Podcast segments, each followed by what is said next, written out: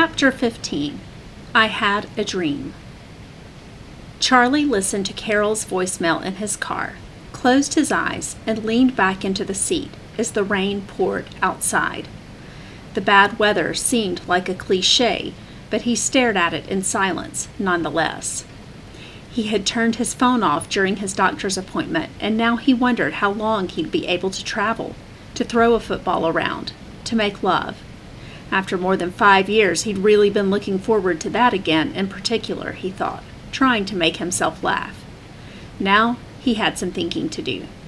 And apparently a call to return from Doug Allen, who'd also left a voicemail. He drove home, sat on the couch, and picked up his phone, his jaw clenched. Yellow, a man with a thick southern accent answered. I can't stand this guy already, Charlie thought. Doug, this is Charlie North returning your call. Oh, Charlie, thanks for getting back with me so quickly. I'm Carol's father in law, Cal's grandfather. They were here this morning, and it sounded like things might be getting serious between the two of you. Now, Jean, that's my wife, she and I are concerned for Cal's future. We really believe the best thing for Carol and Cal is to be here with us, with their family. Charlie took a deep breath. Oh, I'm sure you do. Doug interrupted. I don't know how well you really know her, but Carol can be pretty stubborn. I've tried to get her to move in with us several times for her own good, you know, but she's always resisted. Charlie squeezed the phone harder as his face flushed. We don't want it to come to this, but we can build certain conditions into Cal's trust fund, and one of those conditions could be returning to Alabama. You could help us out with that by, well, by ending things with Carol. Don't give her a reason to stay out there. Look, Doug, this isn't really a good time for me to discuss this, he said, rubbing the back of his neck. Well, think about it, Doug said. I can assure you it's what's best for Cal, and I'll make sure to take care of Carol, too. Goodbye, Charlie. Charlie glanced down at the phone. Apparently, the conversation was over. He went out to the back patio and stared at the pond. This is where she hears you most clearly, huh, God? He prayed. I'd asked you to make it clear to me, and now it sounds like you're leading me away from her. But why did you let me find her, fall in love with her, go this far only to take it away? It doesn't feel fair. But life's not fair, is it? What's best for her? Show me how to be strong for her. The next morning, he met Ford for breakfast. Morning, Charlie, Marge called from behind the counter. Usual? Um, no, he replied, shaking the rain off his umbrella. Just a biscuit, red eye gravy, and coffee. Thanks, Marge. Ford put down his paper and studied his friend as Charlie sat across from him. That's different. Everything all right? Charlie shook his head. No. They sat in silence as Marge brought Charlie a steaming cup of coffee and his biscuit and gravy. Charlie had always appreciated Ford's patience. It had carried him through a career of researching obscure evidence for trials, not to mention 30 years with Amy. He took a deep breath and sighed. Had a checkup a couple of weeks ago, just the yearly routine. Charlie paused. I've had a couple of weird things lately some trembling, stiffness in my hands, a few dizzy spells, trouble sleeping. I thought it might be restless leg or something. He took another sip of coffee. But I went back to the doctor yesterday. He's pretty sure it's Parkinson's. He's doing some blood work, sending me to a specialist, the whole routine. He laughed bitterly. The whole routine. Even though it's different than cancer, it all feels like deja vu, you know? Ford shook his head. I'm so sorry. But there's a chance it could be something else? Yeah, I guess. The neurologist was able to get me in tomorrow, but I don't have a good feeling about it. And truthfully, the whole thing has just gotten me thinking even if it's not this, it's to be something. I'm not getting any younger health issues like these, they'll come up more and more. It's going to be hard enough to deal with on my own and with the girls. He cringed at the thought of all they'd been through in their young lives. He also hadn't stopped thinking about what Carol had already been through. His voice dropped. I can't put this kind of thing on Carol. She deserves better.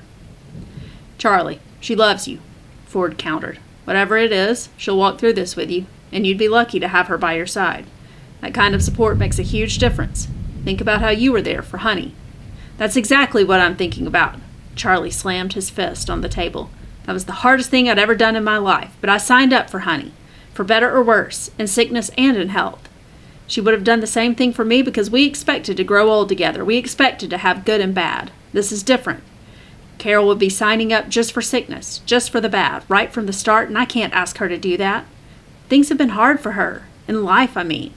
She's had a tough time, and she deserves a chance at something better. Someone who's strong and whole and can give her everything. He took a sip of coffee. It's not just that, though, he said. I also got a call from Doug Allen yesterday. Ford raised his eyebrows. Cal's grandfather. Ah, her in laws were none too happy to hear about us. Apparently, Cal has some kind of trust fund from his dad, and he said it could be in jeopardy if I don't break things off.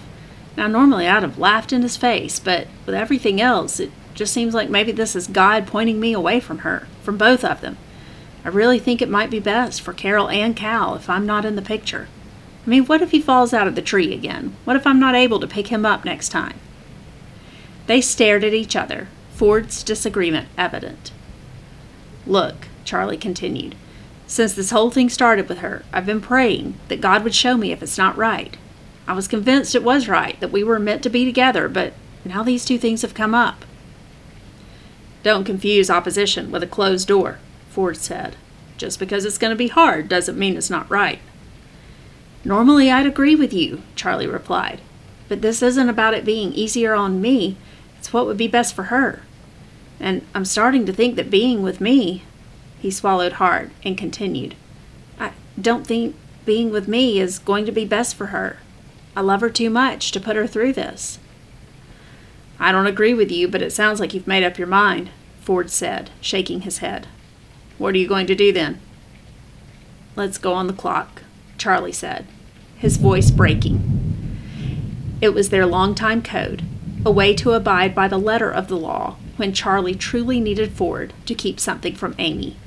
They had only used it a handful of times over the last 30 years, the most recent being when Sam was going to propose to Emily.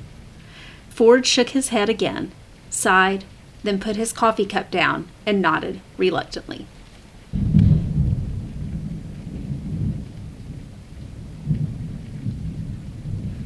Remember when Dad used to let us camp out in the living room? Carol asked, handing Melody a cup of hot tea as she sat beside her on the couch, listening to the rain coming down in sheets and the thunder rolling outside. Yeah, Melody laughed, and you insisted that I camp out with you every time I was home from school for the weekend. I don't think I slept in my own bed for four years, and you always wanted me to tell you a story. Carol grinned. Oh, the stories. The one about the neighbors. How they all got into a big boat pileup and Dad had to come out and rescue them. I'd forgotten about that one. She turned her head to the side and looked at her sister fondly. How'd I get so lucky, Mel? You were just the best big sister I could have ever asked for. Oh, sweet girl, I'm the lucky one, Melody said. We were all so glad when you got here. Dad and I really thought God gave us you to help us deal with losing Mom. I still think that. Carol nodded and sighed. I would never have made it through everything with Ryan without you. God gave us each other. You know, I have to say I've always felt bad about your college experience, Melody sighed. Mine was so good, so idyllic, I guess. The way you always think college is supposed to be. And yours was turned upside down. First by Ryan, then everything with Dad, then everything with Ryan again, I guess. Melody glanced at her sister. Carol knew she was watching to see if the old guard would still come up. Ryan had been a sensitive subject from the beginning. Carol stared at the fire, thinking back over the last ten years. You know, Carol said, I've always felt bad about that part, how he managed to drive a wedge between us. It's not like we stopped speaking or anything, but I know it was different between us when I started dating him. I'm sorry for that. I'm sorry for so many things about him. Oh, baby, her sister said, you don't have anything to be sorry for. It was him. It was all him. No, that's not fair, Carol replied. I allowed it to happen. I allowed him to treat me that way. I wasn't strong enough. That's just not true, Melody said. It's not about being strong. It's not your responsibility to be strong enough to force somebody else to act right. You were doing what you knew to do at the time, especially for those last couple of years. I guess you're right, Carol continued, but I still wish I would have told you everything as it was happening. At that point, I felt like I'd behaved so badly that I didn't deserve to talk to you about it. And I knew you already hated him. I was afraid it would just make it worse. Well, I wish I could have been there for you in the middle of everything. Though, if we'd known then what was happening, Dale Brock and I would probably have killed him, Melody said quietly, only half joking. Carol followed her gaze down the hall where Melody's husband and boys were sleeping. I know no one is beyond God's help, truly I do, Carol said. I wish Ryan had turned his life around. From what Jean said today, he might have been on the road to doing that. I hope so. But to have that load lifted, that instant peace when he was gone?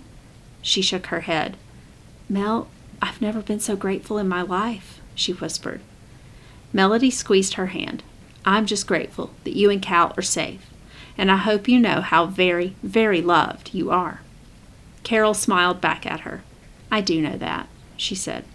Hey, do you think Doug and Jean will ever turn things around, or do you think they'll always be the way they are? I don't know, baby girl. Libby's known her a long time, and she says Jean was born in lemon juice and baptized in vinegar. So don't get your hopes up, okay? I don't ever want to see you get hurt again. Well, goodness, I don't want to be hurt either, but think about how many of our hurts were out of our control. Mom's death, Dad's heart attack, even Charlie losing his wife. Any time you love somebody, you have the potential to be hurt. Melody raised her eyebrows. Huh, I guess that's true. Hey, how'd you get so smart? she asked, tugging lightly on one of her sister's curls. Carol leaned into Melody's shoulder. I'm getting older and wiser, just like my big sister, she laughed. Melody gave her a hug, then walked to the bookshelf, picked up a manila folder of papers, and brought it back to the couch. Hey, I found something for you, she said. What is it? Carol asked. Letters from Mom and Dad from when they were dating. Mom's birth certificate, a few other papers, and a picture of Mom when she was little. What? Melody, oh my goodness, I can't believe I've never seen these. She pulled out a picture of her mother at what looked to be about Cal's age. She was with Carol's grandmother on a large porch, and a white man stood in the shadow of the door. Is that our grandfather? she asked.